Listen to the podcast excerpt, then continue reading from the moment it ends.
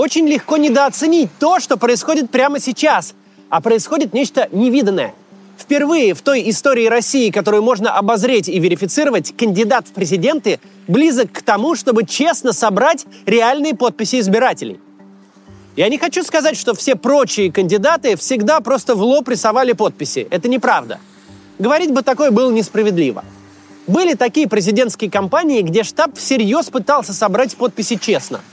Просто рано или поздно люди наталкивались на то, что это нереальная задача. Давайте ответим на вопрос, а почему это невозможно? Почему это не получалось даже у сравнительно медийных кандидатов, даже у тех, у кого была базовая поддержка? Ведь задача вроде бы звучит не так уж и сложно. Если ты претендуешь на миллионы голосов, то в чем проблема собрать какие-то жалкие 100 тысяч? В этом и состоит главная подлость. Задача, которая звучит как абсолютный вздор, на практике находится ровно на грани выполнимости.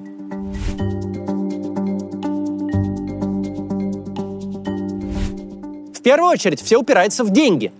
В последний раз, когда мы собирали подписи на компаниях Брюханова и Карманова, одна чистая подпись, пригодная для подачи в комиссию, стоила около тысячи рублей.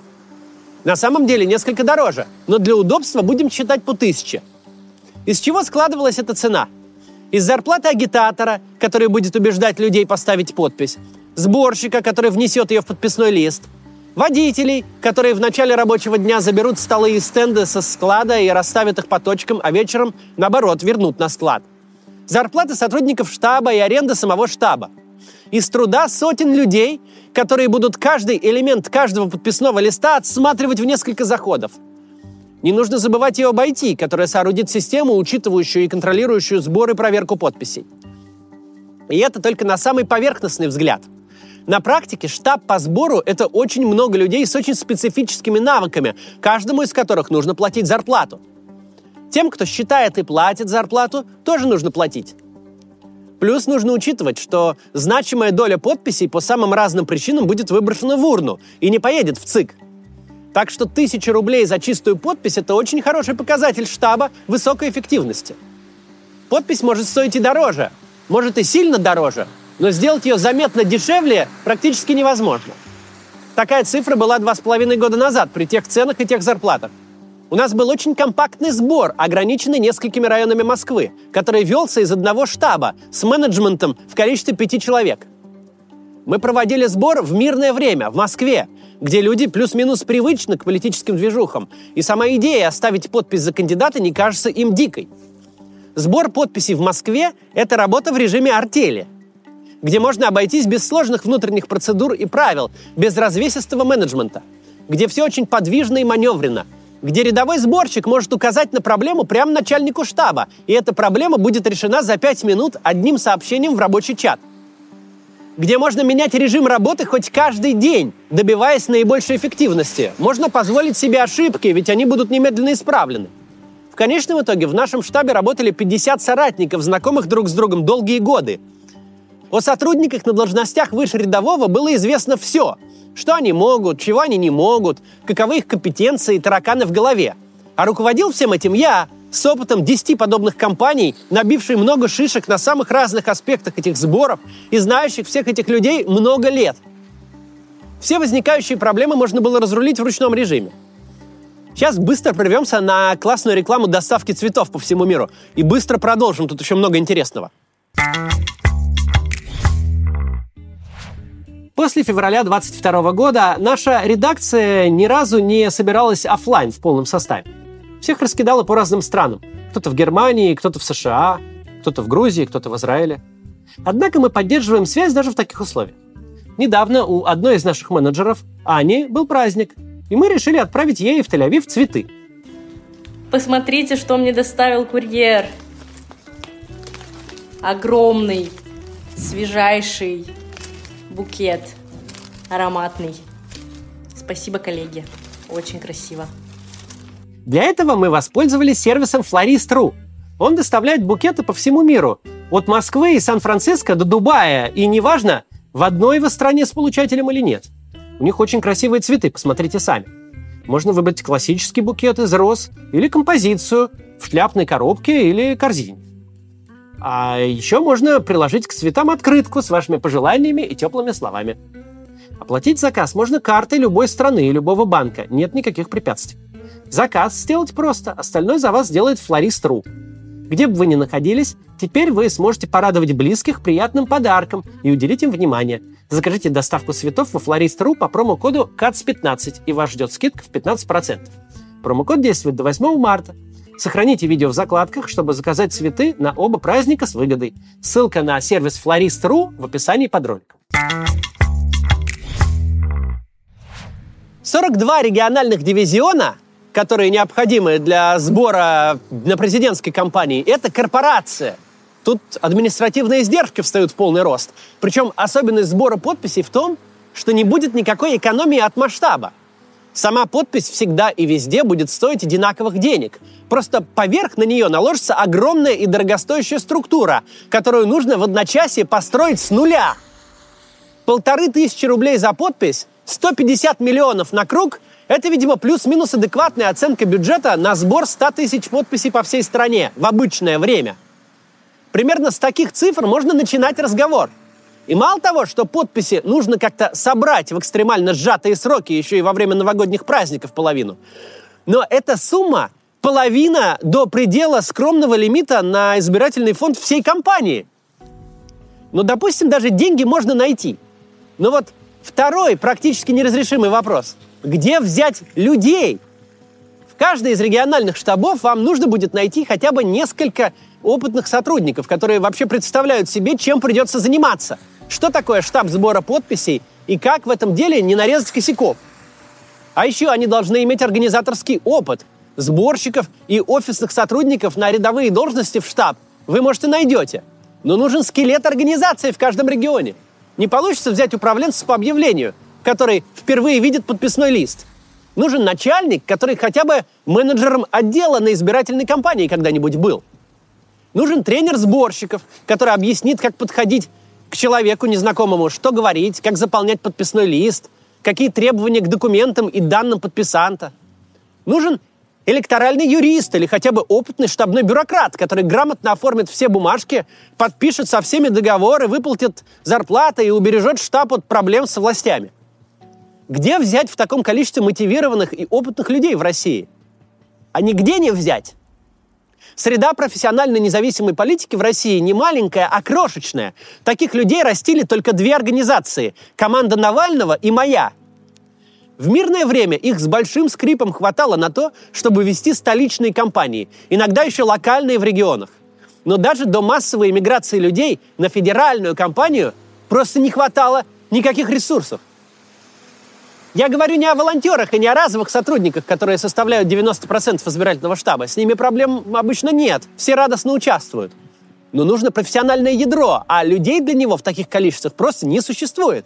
И это, обратите внимание, я оставляю за скобками очевидные реалии российских электоральных кампаний, где государство вам враг и не скрывает этого. Я говорю только о ресурсах на федеральную кампанию сбора подписей, которых нет ни у кого и не было никогда в последние 25 лет. С такой задачей должна справляться уже существующая структура по типу федеральной партии. Построить ее с ровного места практически невозможно. Собственно, норма в 100 тысяч подписей для независимого кандидата существует не для того, чтобы кто-то мог ее выполнить.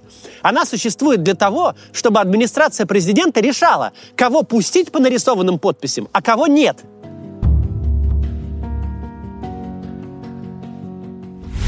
То, что мы с вами тут сейчас совместными усилиями намутили, ломает эту схему.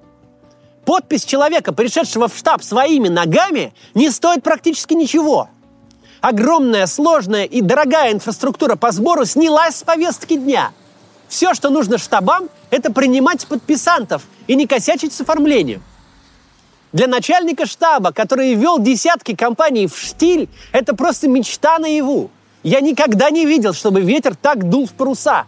Никогда в таких условиях не работал. Выполнить требования, которые российское законодательство предъявляет к выдвижению кандидата по подписям, собрать 100 тысяч подписей, не более э, двух с половиной тысяч, причем в каждом регионе, сам кандидат не может. Это осталось неизменным. Но оказалось, что граждане своей собственной инициативой, своей собственной энергией, требующей какого-то позитивного приложения, вполне могут сделать даже то, что казалось и было всегда невыполнимым. Более того, в очередной раз мы видим, Едва только возникает точка приложения усилий, российские оппозиционные политики и публичные спикеры в массе своей прекращают заниматься ерундой и вспоминают, что они, собственно, политики, что нужно заниматься политической деятельностью, что борьба друг с другом не является самоцелью. Самоцелью являются перемены в стране, нанесение режиму Путина максимального ущерба. И нет лучшего способа на сегодняшний день, чем публичная поддержка единственного антивоенного кандидата. Как-то все разом перестали заниматься глупостями, разбирать персональное дело Надеждина, выискивая, до чего можно доколебаться в его биографии и высказываниях. Оказалось, что есть простая формула. Путин – это война, и любой, кто против нее, против Путина. И эта формула работает. К сожалению, это дошло почти до всех, но не до всех. К сожалению, ФБК продолжает играть в худшую версию яблока и считать, что их политика живет в отдельной вселенной и не пересекается со всеми остальными. Если в их плане на выборы никакого Надеждина нет, то его и не существует. Им сложно эту позицию отстаивать сейчас, когда они в ней де-факто одни. В личном качестве, в своих личных соцсетях многие призвали оставить подпись. Но вот свои ресурсы под общее дело они так и не предоставили. Ни организационные, вроде базы умного голосования, ни медийные. Это не очень хорошо. При всех проблемах последнего времени ресурсы в БК есть, и очереди у штабов Надеждина – равно как и шансы собрать необходимые 100 тысяч подписей, могли бы значительно увеличиться, подключись к агитации ФБК. С другой стороны, мы видим темп сбора подписей в пользу Надеждина без поддержки ФБК. Это значит, что у нас, у спикеров, не связанных с командой Навального, имеется достаточный публичный ресурс. Даже в столь масштабных кампаниях мы справляемся своими силами. Это не значит, что я тут предлагаю скинуть соратников Навального с корабля современности. Это значит, что я в очередной раз призываю их увидеть те возможности, которые есть, вместо того, чтобы фантазировать о тех, которых нет. Например, хорошая возможность сделать рассылки по имеющимся базам и выпустить на своих каналах однозначные ролики с призывом оставлять подписи за Надеждина. Если вы знаете кого-то из команды Навального, напишите.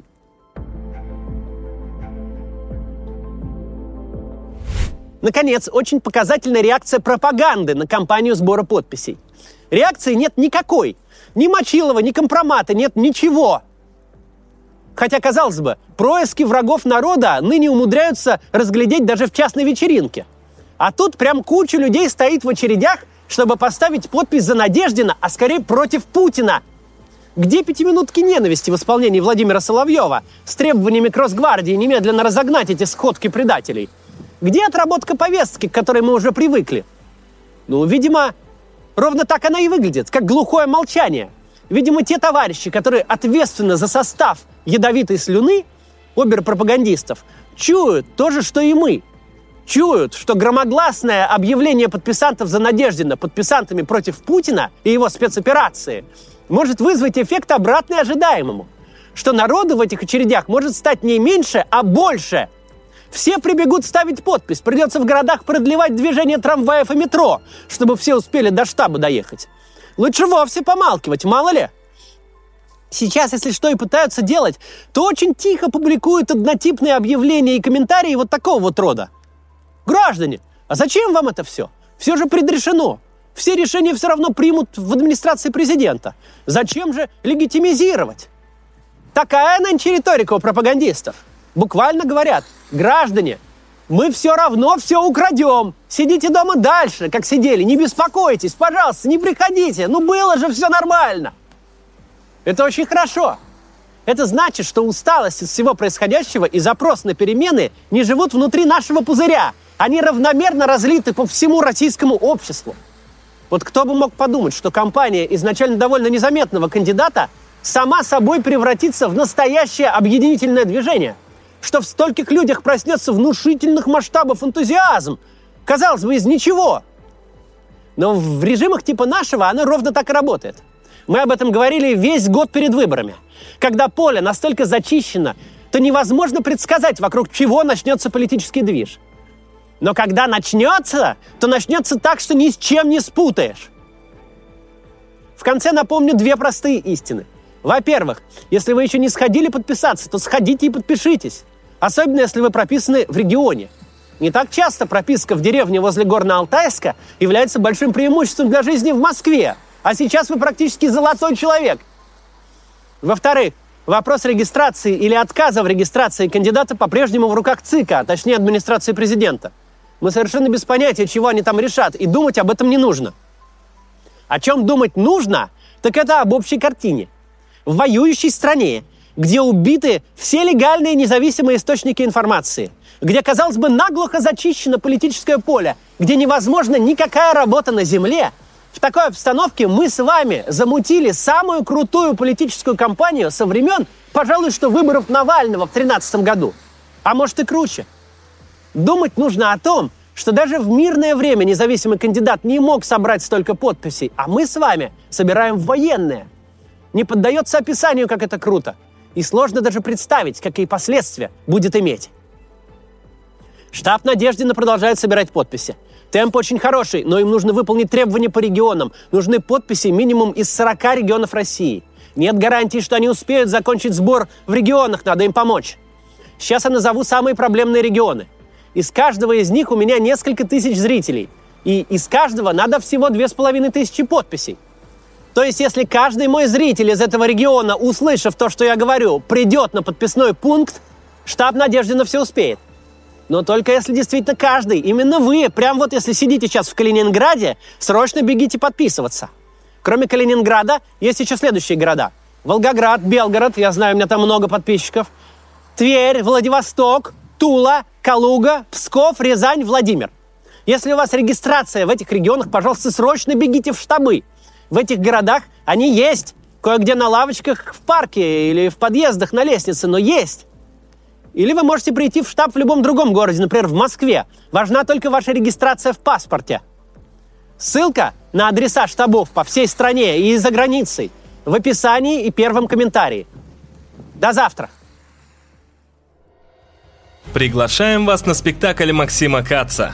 Поговорим об истории России, о том, как она развивалась и в какую точку пришла сейчас – Кроме того, вместе с вами запишем ролик для канала на завтра, а в третьей части Максим ответит на вопросы из зала. Билеты на сайте maximcats.com. До встречи в вашем городе!